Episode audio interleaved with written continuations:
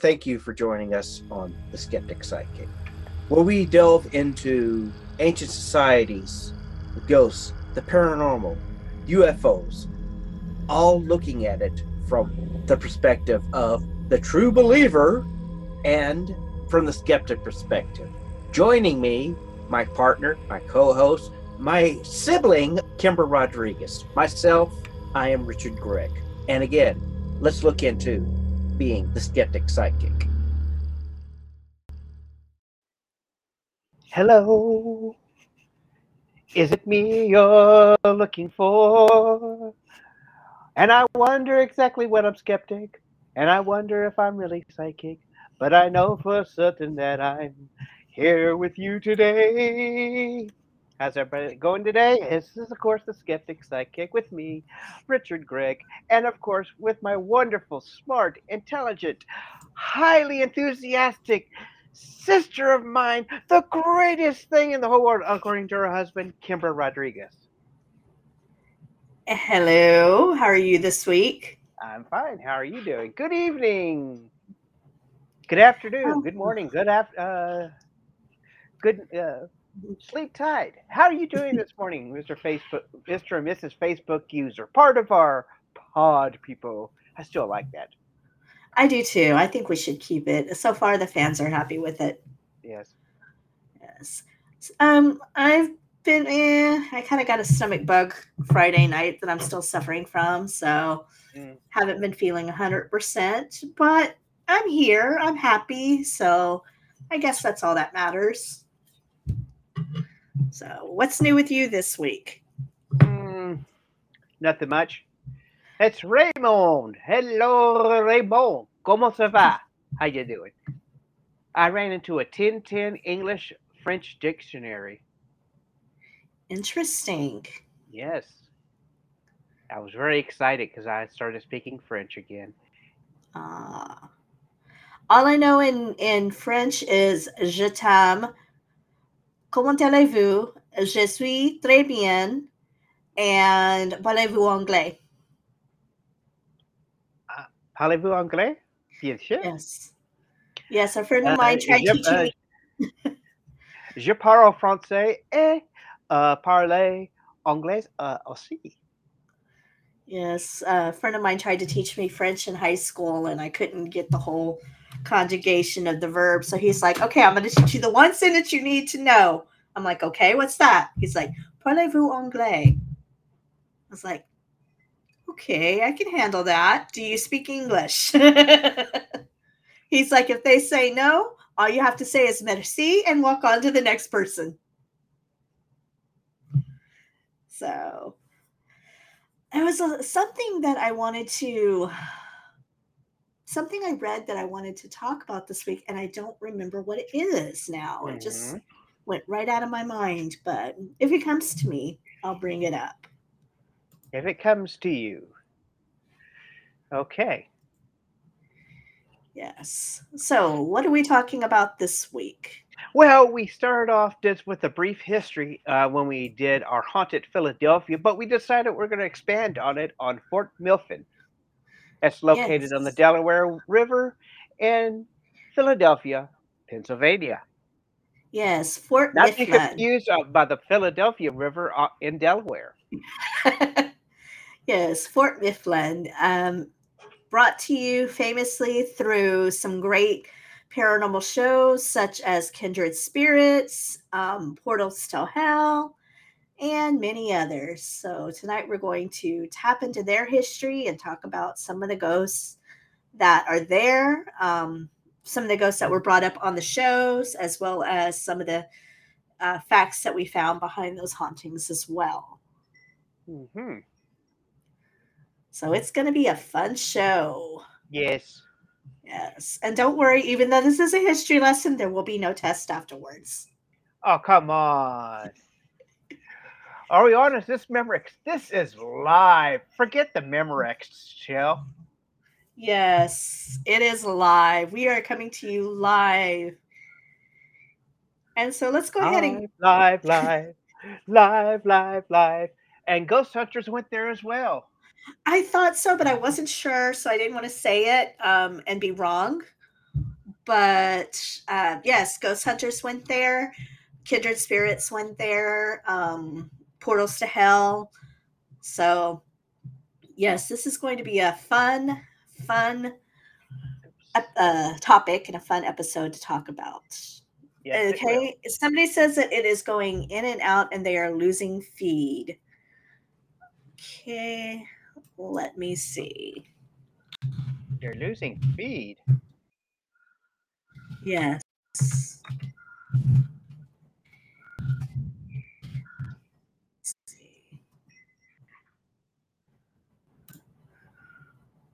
Is it on both ends or just the whole thing is going out? All good here. Uh, that's odd. I would say maybe going out and then trying to come back in would probably be the best to fix that. Okay, why don't you kick us off? Positioned on the muddy bank west of the Delaware River is a historic structure still standing after more than 250 years, located on Mud Island, just outside of Philadelphia, Pennsylvania. Fort Millen has played a role in almost every war the United States has fought since the Revolution. Although Fort Mifflin, Milford was not constructed until Mifflin. Mifflin There was you go. not constructed until 1771. Plans for a fort on the Delaware to provide security began to unfold as early as 1626. The Swedes, Dutch, and British all fortified the Delaware River fort from 1626 to 1774. By that wonderful date, 1771, Philadelphia ranked as the largest British port and dockyard in North America. Locals then rose in protest about British economical policies and imports. In, re- in response to the complaints by Secretary of State of the Colonies, Pennsylvania Governor John Penn asked General Thomas Gage to send someone capable of designing defenses for the city. General Gage was a British Army general and clandestine official for best known for his many years of service in North America, including his role as British Commander in Chief in the early days of the American Revolution. Okay, so he fought on the British side then because it says he was a British commander in chief. So he was Yes. know, okay. He was the baddie, or in the British, he was a goody. there you go. It depends on depends on your point of view, where, where how you're looking at it. Was it um the British? Oh, he was he was a goody, or was it the colonists? Oh, he was a baddie. Yes. It's all how you Benedict Arnold really fits that profile too. In fact, there's a statue of uh, in uh, I believe it's London of Benedict Arnold as a hero of the uh, the American conflict. Interesting. Yes. Yes. Did you ever see that episode of um Sabrina the Teenage Witch, the original, where they talk about how her aunt accidentally started the uh, American Revolution? Because she heard them talking about the redcoats coming in, and so she went and told Paul Revere, who went out and told everybody the British were coming. And it turns out that it was a tailor who had ordered some redcoats to be sold. Mm hmm yes. Yes. okay, well, back to the fort. Um, now, John intended building the fort on Mud Island, and this was to help regulate traffic entering and exiting the port. And he assigned Captain John Montresor, who was of the British Corps of Engineers, to do the task. Montresor presented six designs to Penn and the Board of Commissioners. The board, pro- bleh, the board proposed constructing a fort on Mud Island, which is also known as Deepwater Island. I guess that's why they call it muddy. Maybe like, you know, it's kind of low. So hmm Uh, the water rushes over it. It gets kind of wet, and they call so that's why they call it Mud Island. Maybe. Makes sense. Yep. Now, the commissioners reviewed the plans and found them all too expensive and insisted that, you know, based on the economy, uh, that, you know, they would go ahead about this budget. hmm His preferred plan cost about four thousand pound. I'm sorry, forty thousand pounds. Um, with this, he accounted he the sorry tongue not working. He intended to mount a 32 piece cannon or 32 pieces of cannon. So I guess that means 32 cannons, um, four mortars, and four Royal howitzers. Um, it would require 240 men to man, meaning six men at each. There would be 160 musketry in, and about 400 total in the garrison.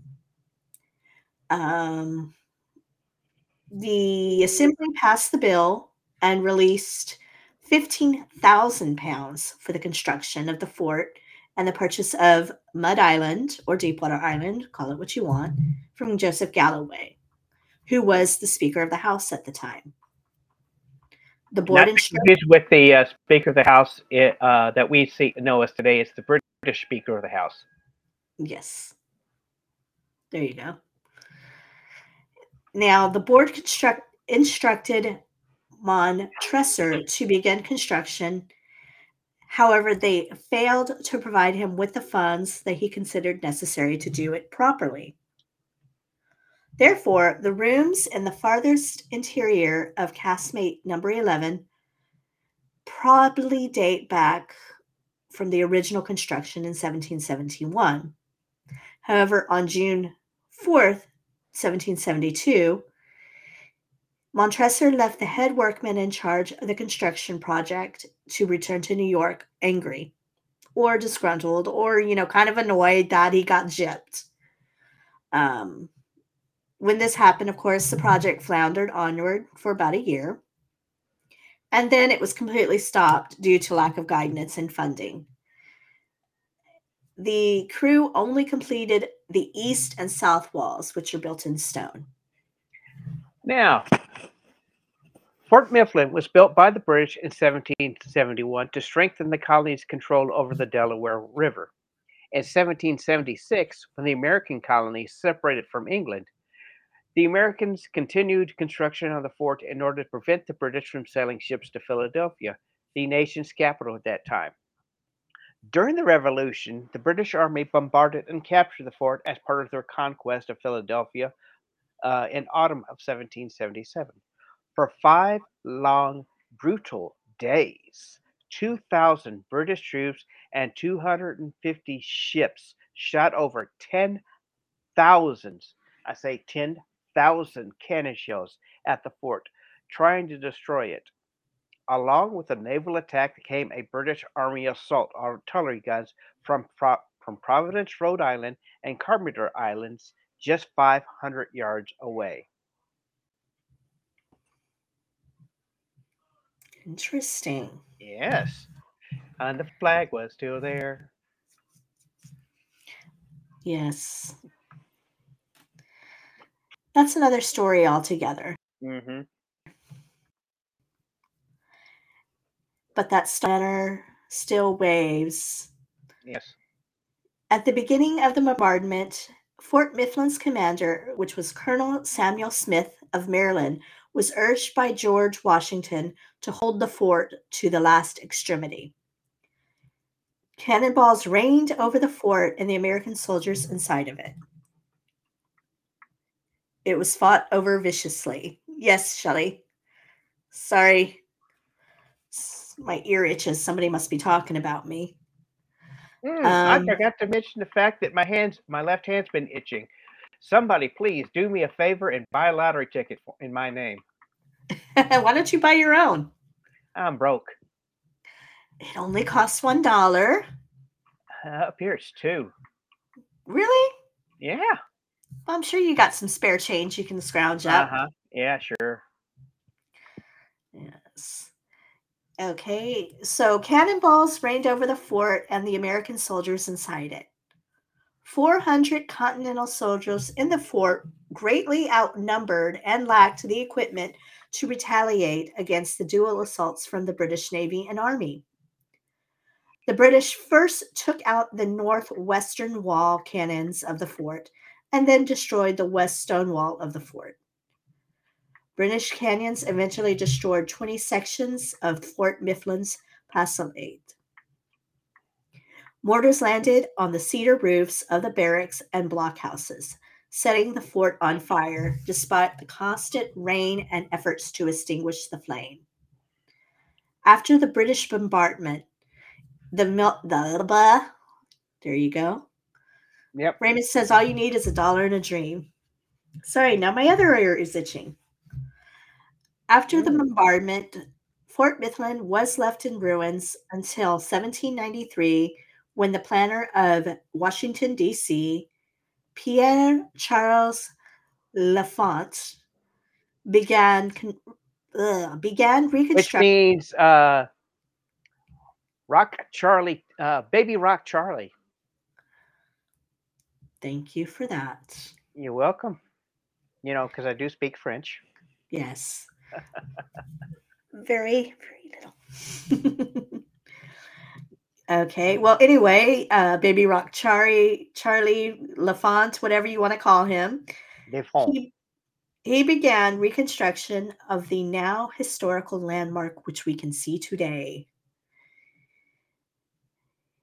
In 1795, the fort was renamed for Thomas Mifflin, who was a Continental Army officer and the first post independence, Phila- sorry, not Philadelphia, but Pennsylvania governor.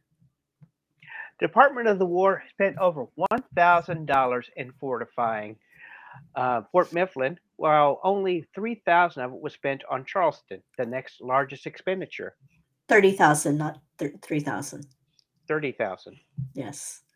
As a precautionary protection measure for, for Philadelphia in the War of 1812, Fort Mifflin was once again actively manned by Captain James Nelson Barker, who was appointed commander of the fort on July 16, 1812.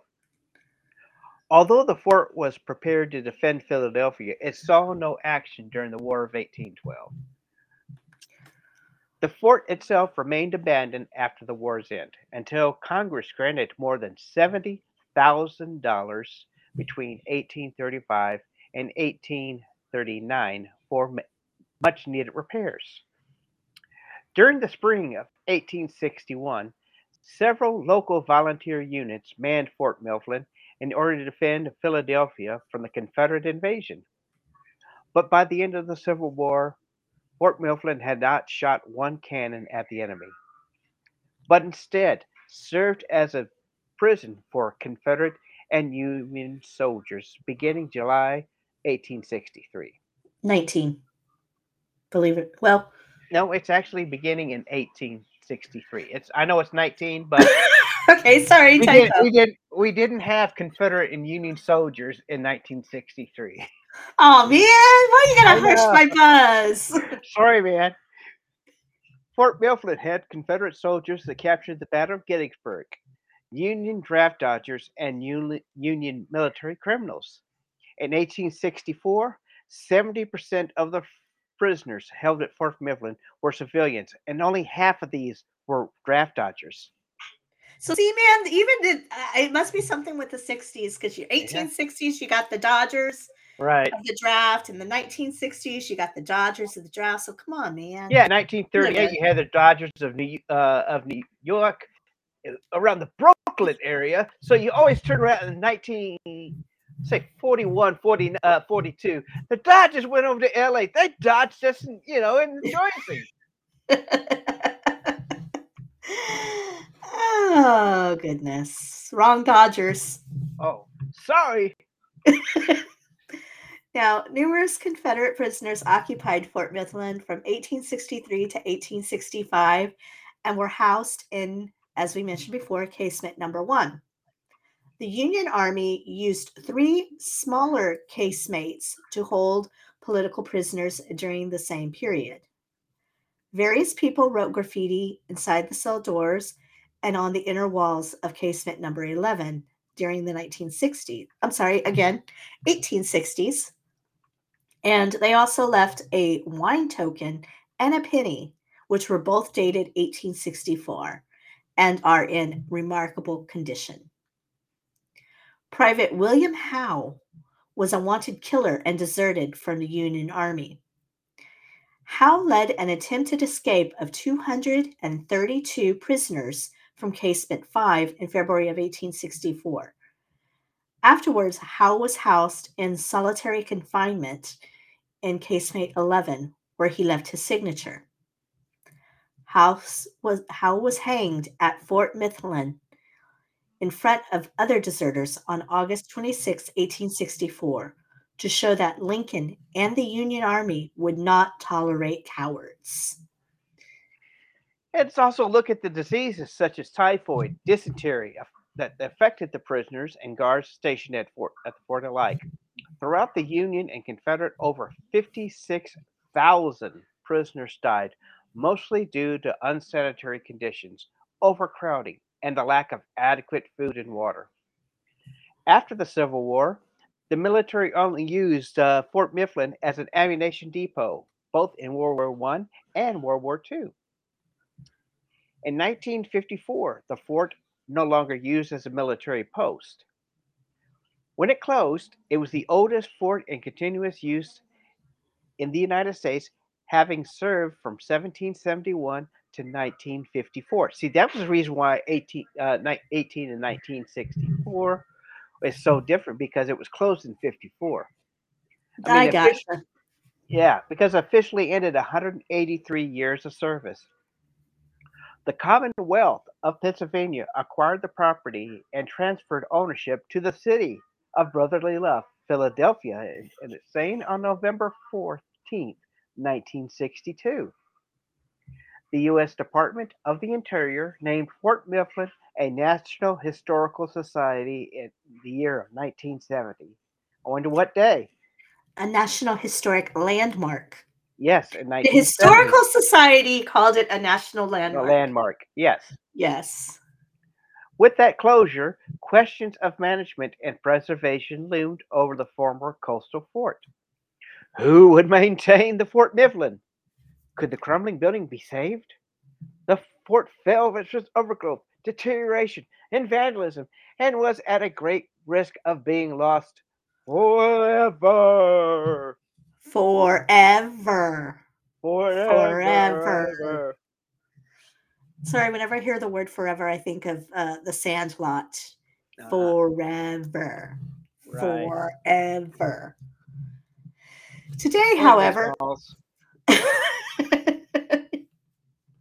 I love that movie. So wholesome. Mm-hmm. Now, today it has been restored to its 1834 appearance and is open to the public from Wednesday through Sunday year round. The fort offers daily demonstrations and it still has 14 authentic restored buildings, which include casemates, the Northeast Bastion, the Arsenal, various batteries, soldier barracks, officer quarters, and a blacksmith shop. Um, recently, it does have visitors searching for ghosts. I mean, come on, as many tra- as much tragedy as this place has seen, of course, it's got to be haunted, right? Mm-hmm. Yeah, sure. it may have been haunted, or just maybe uh, the fact of all these many deaths and that sort of thing, people want to assume it. Yes, but you know what happens when you make when you assume things. Yes, what happens? You make a uh, donkey out of uh, sheep, and uh, I, a name I call myself. Yes. Now, so get that. Uh, try to figure that one out. well, that's why we always like to look for evidence on things. We don't like to assume. Right. Um, but many people have heard have claimed and that they have heard or seen a screaming lady, which could have been Elizabeth Pratt. Also, the man without a face, which could have been William Howe. Now, Elizabeth lived with her husband and daughter in the officers' quarter at Fort Mifflin. Her daughter fell in love with an enlisted man, causing her husband to disown their daughter and never reconcile with her. That makes me wonder was he an enlisted man on the opposite side? I mean, Uh, probably not. I would think that uh, I mean, I would think if he of was a lot of uh, people back in the day did not like, you know, to uh, lower themselves to enlisted, you know, uh, officers really uh, Mm. believe that uh, officers should be officers, you know, that would break the leadership. So, in other words, her falling in love with the with the soldier when her father was of officer status was kind of like, you know, well, he's you're too good for him, and if you want to sink to that level, then you're no more a daughter of mine, sort of thing. Yes. Hmm, interesting. Now, after the death of her daughter due to typhoid fever, Elizabeth hung herself from the balcony. Ah, she would be marrying down, Shelley says. hmm Thank you. Um, so after her daughter died of typhoid, Elizabeth hung herself from the balcony. It is said that visitors can still hear Elizabeth desperately screaming at night in the officers' quarter. Now, Howe was hung as a deserter in Fort Mifflin during the Civil War, and he has been seen with no face sewing in casement five. This is one that we talked about in our Haunted Philadelphia episode hmm um, and we're going to talk a little bit more about him in just a bit. Um, but you know, again, this paranormal activity has brought you know caught the attention and the eye of a lot of different paranormal shows, um, such as as we mentioned before, Ghost Hunters, Ghost Hunters Academy, um, also Portals to Hell, Kindred Spirits, and I'm sure there'll be ma- many others that go there. And one day I'd like to talk about how these shows you know they tend to i don't know but if you notice sometimes depending on the show the story changes um like you'll you'll see on ghost hunters which is a family for friendly ghost hunting show and they'll tell you stories like this and then you'll go on to something more dark like portals to hell and they'll get into all these more sinister spirits and it's like okay why didn't they talk about that on the last show? Is that just for effect or but that's another show. I digress. Sorry tangent adhd tell us about how How? Well, he was actually uh, a, uh, according to the historical documents, he was a 25 year old German farmer who joined the Union Army. Known as a great marksman, he won accolades for his uh, bravery in fighting Fredericksburg, Virginia, determined to stand the battlefield day and night. The reason why I say Fredericksburg, Virginia is that we both grew up in Texas, where there is a Fredericksburg, Texas. Yes we grew up not too far from fredericksburg texas about Right. what an hour and a half two hours away Mm-hmm. His friends were impressed with his personal courage and indomitable will, but all within the world couldn't save him from the battle of going on within his own body. He came, it cost, oh, he came down with an, an attack of the inflammation of the bowels. Nowadays, we call it dysentery. The disease eventually became a number one killer of all Civil War soldiers. It caused uncontrollable bloody diarrhea. Ew. In some cases, it would be so severe that the victims would die from dehydration. Ew. Maybe it was Howe's indomitable will that made him insistent on not letting his condition get the best of him. When his regiment's medical tent burnt down in battle, he left the group for other soldiers to seek treatment in Washington. After seeing a doctor, Howe went home to recover, stuck in bed for two months. He didn't realize how much trouble was coming his way for being unable to report back to his unit. So, yeah, it's not just the fact that he was a uh, a born killer. He was just kind of uh, uh, he just got in trouble because he went home to take care of himself, and his officers went looking for him. But the officers' in- intentions seemed questionable at best. According to the historical accounts, the officer and three other men showed up in this house drunk at midnight to fetch him. Hal picked up his gun and fired two shots into the rowdy crowd outside his bedroom window to scare him off. However, he did not realize that the two shots he fired directly struck his enrolling officer, fatally wounding him. He was arrested and imprisoned in the equally haunted Eastern State Penitentiary during his trial before being sentenced to death. He was granted a stay of execution as he pleaded for mercy. He desperately wrote to Abraham Lincoln for help. That mercy never came. Today, it's widely believed the authorities did not give Howe any leniency because they felt ne- needed to make the example of him. An increasing number of soldiers had begun to desert the Union Army, and according to records, 200,000 men left their regimes before the war was over. According to newspapers, the community sided with Howe and his attended I'm sorry, the community sided with Howe as a show of support. In his final moments, Howe made a statement to the crowd. May I? Go ahead. I never sought the life of the man I killed. I never wished it. And I felt God will pardon me for taking things as I did. I know my fellow soldiers and officers in the Army never blamed my leaving as I was an invalid and had no hospital to go to in my regiment. Then a flag was placed over his head, which is why his apparition appears faceless and his neck snapped in the gallows. Now, was Hal from the South, or did you just decide to play him from the South? I just decided to play him from the South. Okay. Give him a little bit of. Uh, I mean, if he uh, he would more or less sound if he was a German farmer, he'd be, "I never sought the life of a man I killed. I okay, now you sound. Scottish. And I, I felt never... would pardon me for taking his life as I did.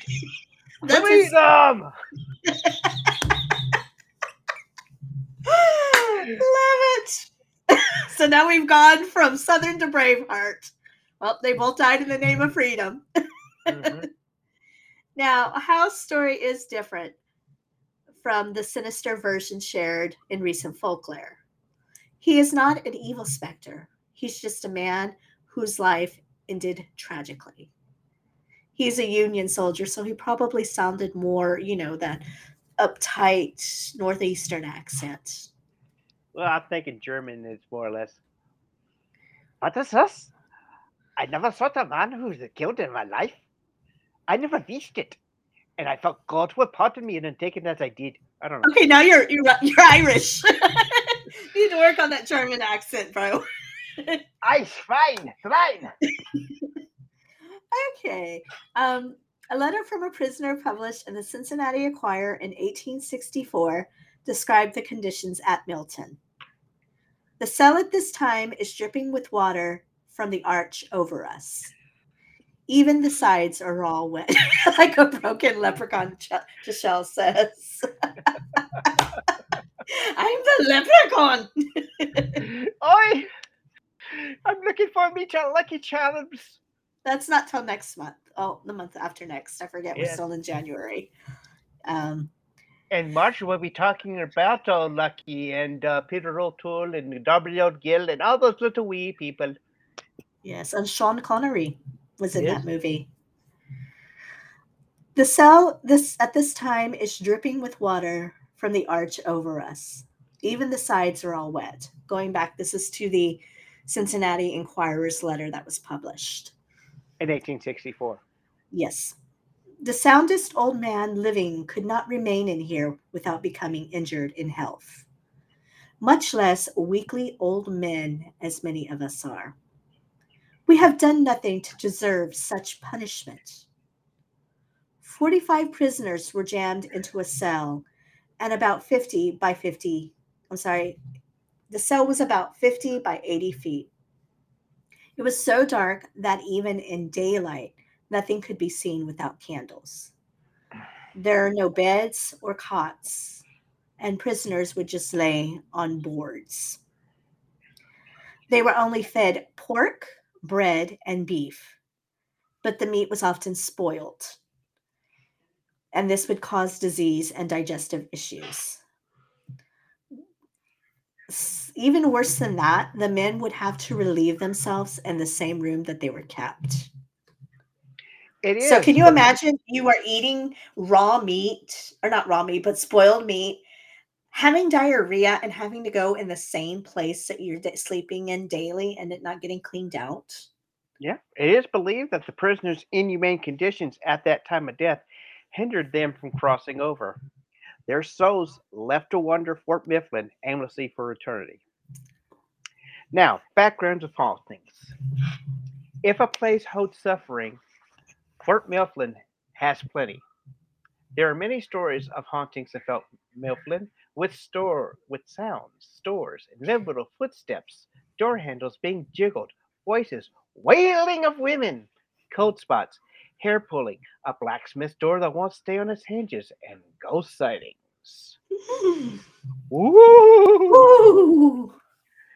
These figures from Fort Mifflin's past are suspected of remaining there. William Howe, hung without a proper trial, is often seen as a faceless apparition. The theory is that he is a faceless because of the black hood over his head before he was hung. Nathan Stoddard, born August 8, 1742, in Woodsbury, Connecticut. He was married with six daughters and a son.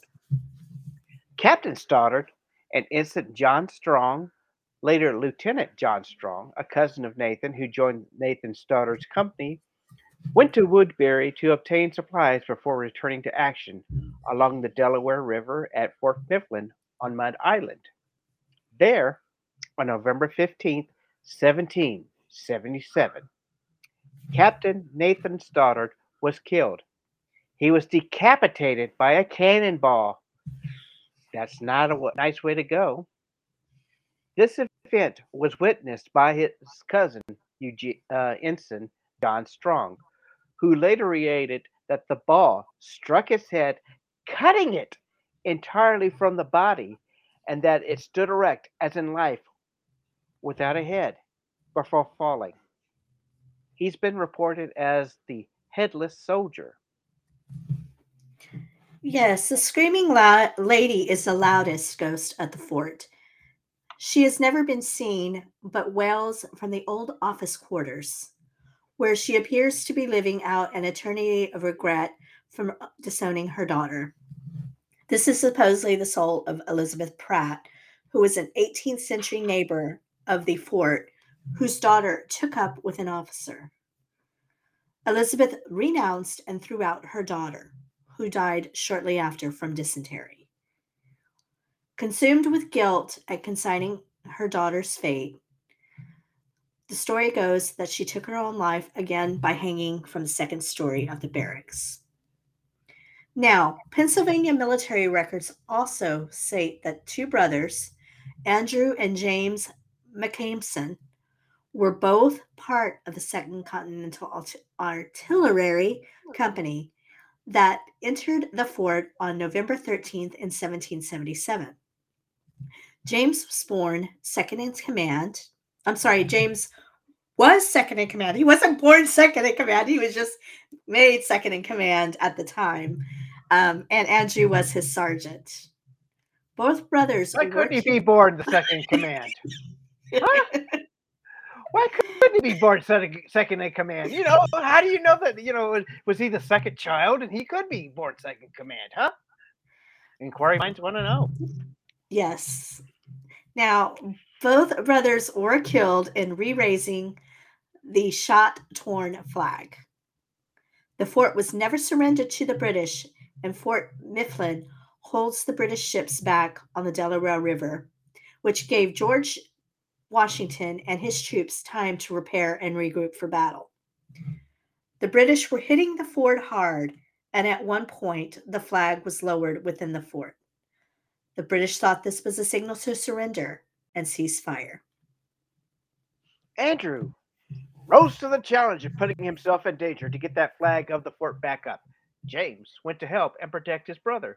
The flag was raised, and a witness to the incident, Joseph Martin, said, We never surrendered. The Fort Mifflin flag was still flying at the end. The sergeant came down, and two had not gone more than a half rod from the foot of the shaft where they were cut in two by a cannon shot. Reports vary about what, what cannonball or two that split the two brothers in half. Another witness claimed that the men looked like filleted fish, as would see, be seen. Yeah, such a tragedy. Um, we did look up. I don't know if anybody has seen the Portals to Hell episode. I know Rick and I both have. Um, but on there, and I think also on the Kindred Spirits episode, they mention a spirit that they call the Judge, who has been known to curse out. Um, Tichelle says Monroe's for sure. There must be an emotional imprint that remains. The weight of all that kind of prickles the subconscious or even the conscious mind. I definitely agree with that. Um, but as I was saying on the the episodes, they talk about the judge, which is this ghost. I think he's found in the barracks, and he has been known to curse people out, calling them horrible names, which we will not repeat here, being a family show. um, He just But- said basically mother fathers. yeah, something That's a like nicer that. way of, uh, you know, uh, mother Fuddrucker. Yeah. Another way of putting it, or uh, muddy fudders. Yes. Um, our um, researcher, Shelley, did, you know, try to find some evidence of this ghost, try to find out who it was. And she couldn't find any records of a judge being there or anybody that could have fit this description. Um, also, as was pointed out by our other researcher, uh, Autumn, um, that word did not become available until way after the fort was closed. Um, Sh- um, yes, Shelley says I was able to find a judge enlisted or as a prisoner. Um, another ghost that was mentioned on Portals to Hell by our favorite favorite psychic Chris Fleming. Would love to have him on here sometime just to talk with him and pick his brain. Um, he mentioned of a it, uh, I would love to. My first question, to Chris Fleming, what is your favorite ACDC song? shook me all night long. That's Uh, my favorite. No, uh, Thu- uh, Thunderstruck. Uh, you know, well, my favorite Bells, is uh, you know, Highway to Heck. You know, just one of those things. yes, my favorite is shook me all night long. Okay. but anyway um so yes he stated also that there was um in one of the areas there's supposed to be some other more sinister um stuff Spirit? that takes place there.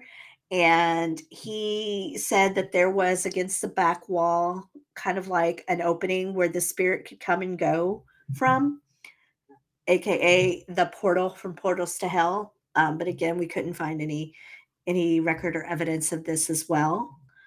Um, but yeah that's pretty much what we have on fort mifflin it was a very tragic horrible place in our history cannonball struck new acdc song yes and Tichelle says her favorite is back in black Uh, Yes. Um, but yes, this is um, that's pretty much what we have on Fort Mifflin. It is a very, very um, trying time on our American history as we, you know, fought for our right to be a country, as well as, um, you know, during Yes. the the Civil War. What are your thoughts? Do you think that this is just an imprint on things, such a tragic thing that happened? Do you think Mm, my favorite is uh, is uh, I got big balls. She's got big balls. We got big balls, but we got the biggest balls of them all. Some black dude pull them out. Okay, this is a family show. it's a song about you know, Basketball. yeah, Dodgeball. Yeah, uh-huh. Tennis. Sure. yes. Shelley says the history sure points to a place where spirits could replay. Um, what are your thoughts, Rick? Do you think that this is just people wanting to see stuff? Do you think it's an imprint in time, or do you think spirits are stuck here because of the tragedy they went through? Uh, I think it's a little bit of the fact of there may be just uh, because of the stonework done in the uh, the fort that it could be just a replay of certain events in history mixed in with uh, unrequired spirits that either need to be pardoned or uh, apologize to, I should say. Mhm. You know,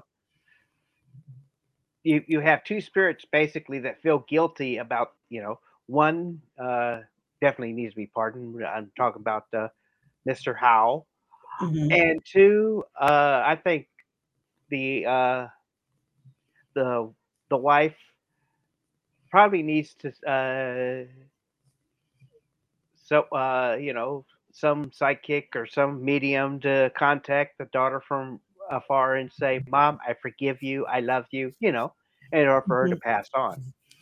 Agreed.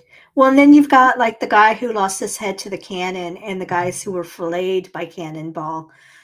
To me, they died so quickly that I don't think the soul realizes their death because they didn't have time to transition. It was like, boom, you're dead. So they didn't get a chance for that transition. So they could be confused and thinking either they're still alive or wondering what the heck happened. Um, I'm sure the the headless guy is going around looking for his head, trying to figure out what happened to that thing. Yes.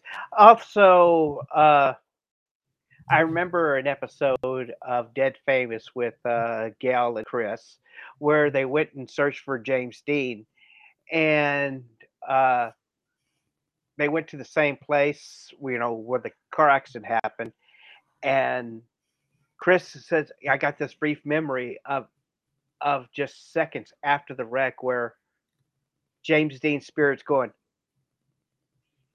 Huh, I'm dead. Interesting. You know, Yes. it's just, I think that's exactly what happened with the two brothers as well as the uh, headless uh, horseman is that they haven't, you know, it's like, huh, wow. I mean, even the, with the second you lose your head and you're still standing straight for about a couple of seconds before your body falls over. Mhm. It's just basically, yeah, it's like, what just happened? hmm Well, I know, like I've heard, like you know, when back in the French Revolution and in France, when they used to chop a lot of heads off, they would say that even though the head was detached from the body, the body would still live on for up to five minutes. Um, so you know that could have something to do with it, where you know his head was shut off, but he wasn't fully dead yet and then when Mhm. the body fell over, you know, for him to die. So I can just imagine. Can you? I mean, just think about it. You're you're killed. You're kicked out of your body, and then you just see your body there without a head, and then it fall over. I mean, that would be Mhm. extremely tragic. Yes. Right. Yes. Hi, Autumn. I'm glad you could join us. Um, Autumn's been under the weather, so I'm glad she's here, and I hope you're feeling better. and she's not feeling well, but the the girls are much more important being on night duty. Yes. And Raymond says that that guy, the headless, was ahead of the game. yes. So this week, um, we did find a new psychic. Um, Yes, we did. Tuesday, Yes. Tuesday, Tuesday. Yes, this is a, a guy who's been on our show a couple of times. His name is Jason McKean, and He's he's, known.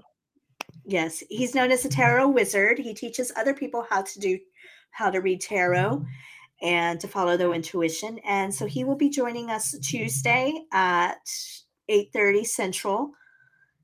And he will be talking with us to do the predictions as promised. Um, we apologize. There's been so much issues with that. Um, but this is a great guy. We've, like I said, we've had him on here a couple of times in the past, and so we know he's reliable. Right. Expect a really great uh, celebration, uh, accolades, and wonderful introduction to this great, fascinating uh, person that uh, who we have, uh, who I have uh, just wanted to uh, say unto him. So, when do you want me to take the ring to uh, Mount Doom? You'll get the joke when you meet him. And yes, so he also just came out with a new book that I'm hoping we can have him discuss and tell us about it while he's here.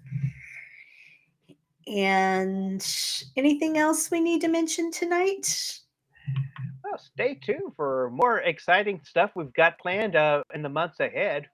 We've already said we're basically going to be talking about the wonderful little people of that tiny little island somewhere uh, on the uh, east coast. The Emerald Isle. the Emerald Isle, east coast of uh, of England. Yes, and Sunday, Autumn and Shelley both will be here talking about Wiccan with us and telling us about, you know, the Wiccan traditions and practice. So we're excited about that.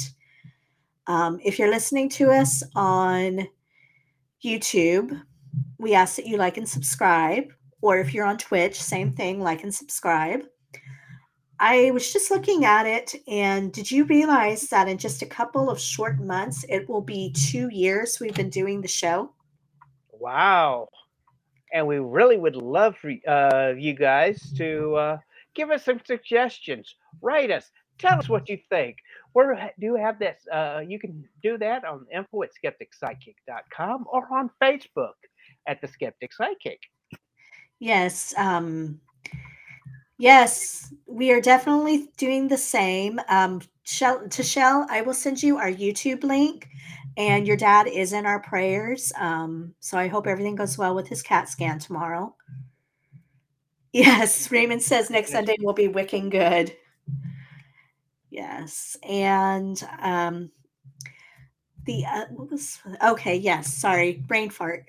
Um, if you're listening to a replay on this on either Spotify or Apple Podcast or one of those, we also like ask that you subscribe um, on Apple Podcasts. Make sure you rate and review.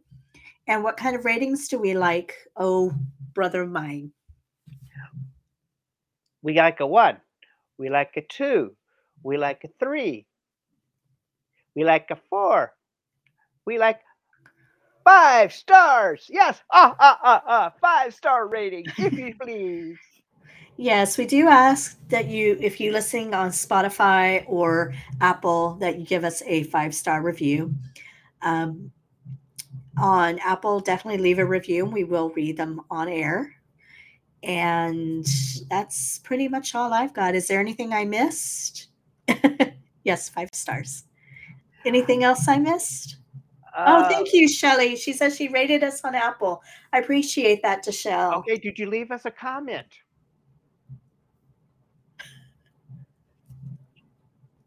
Well, did you leave us a comment? Awesome. Okay. I will go back and look for that. Awesome. Well, I will look for that. And anything else I missed? Mm, stay tuned for more fun. Yes. Join us Tuesday again with Jason. That'll be at 8 p.m. Central Time. I'm sorry, 8:30. 8:30 p.m. Central Time, 9:30 Eastern, 7:30 Mountain. Mountain, 6:30 30 Pacific. Um, and yeah, other than that, everybody have a good night. And We love you. Yes, we love you and sweet and dreams. pleasant night and pleasant nightmares. Sweet dreams. Awesome. If you can't make it, we totally understand, but he you Okay. both are in our thoughts, Shell. We love Yes. you. Love you. You know that. Good my night, bestest best friends. Or I'm sorry, my sister's my bestest best friend, but Shelly, you're a close second. How's that? Yes. Well, Dania's maybe a third. I would have to say that Shell and Danita are like our brothers. I mean, I'm sorry, our mother, Or sorry, sisters. sisters, from another mister. sorry, Yeah, maybe. I don't know. but your family, and we love you all. Good night. Good night, everybody.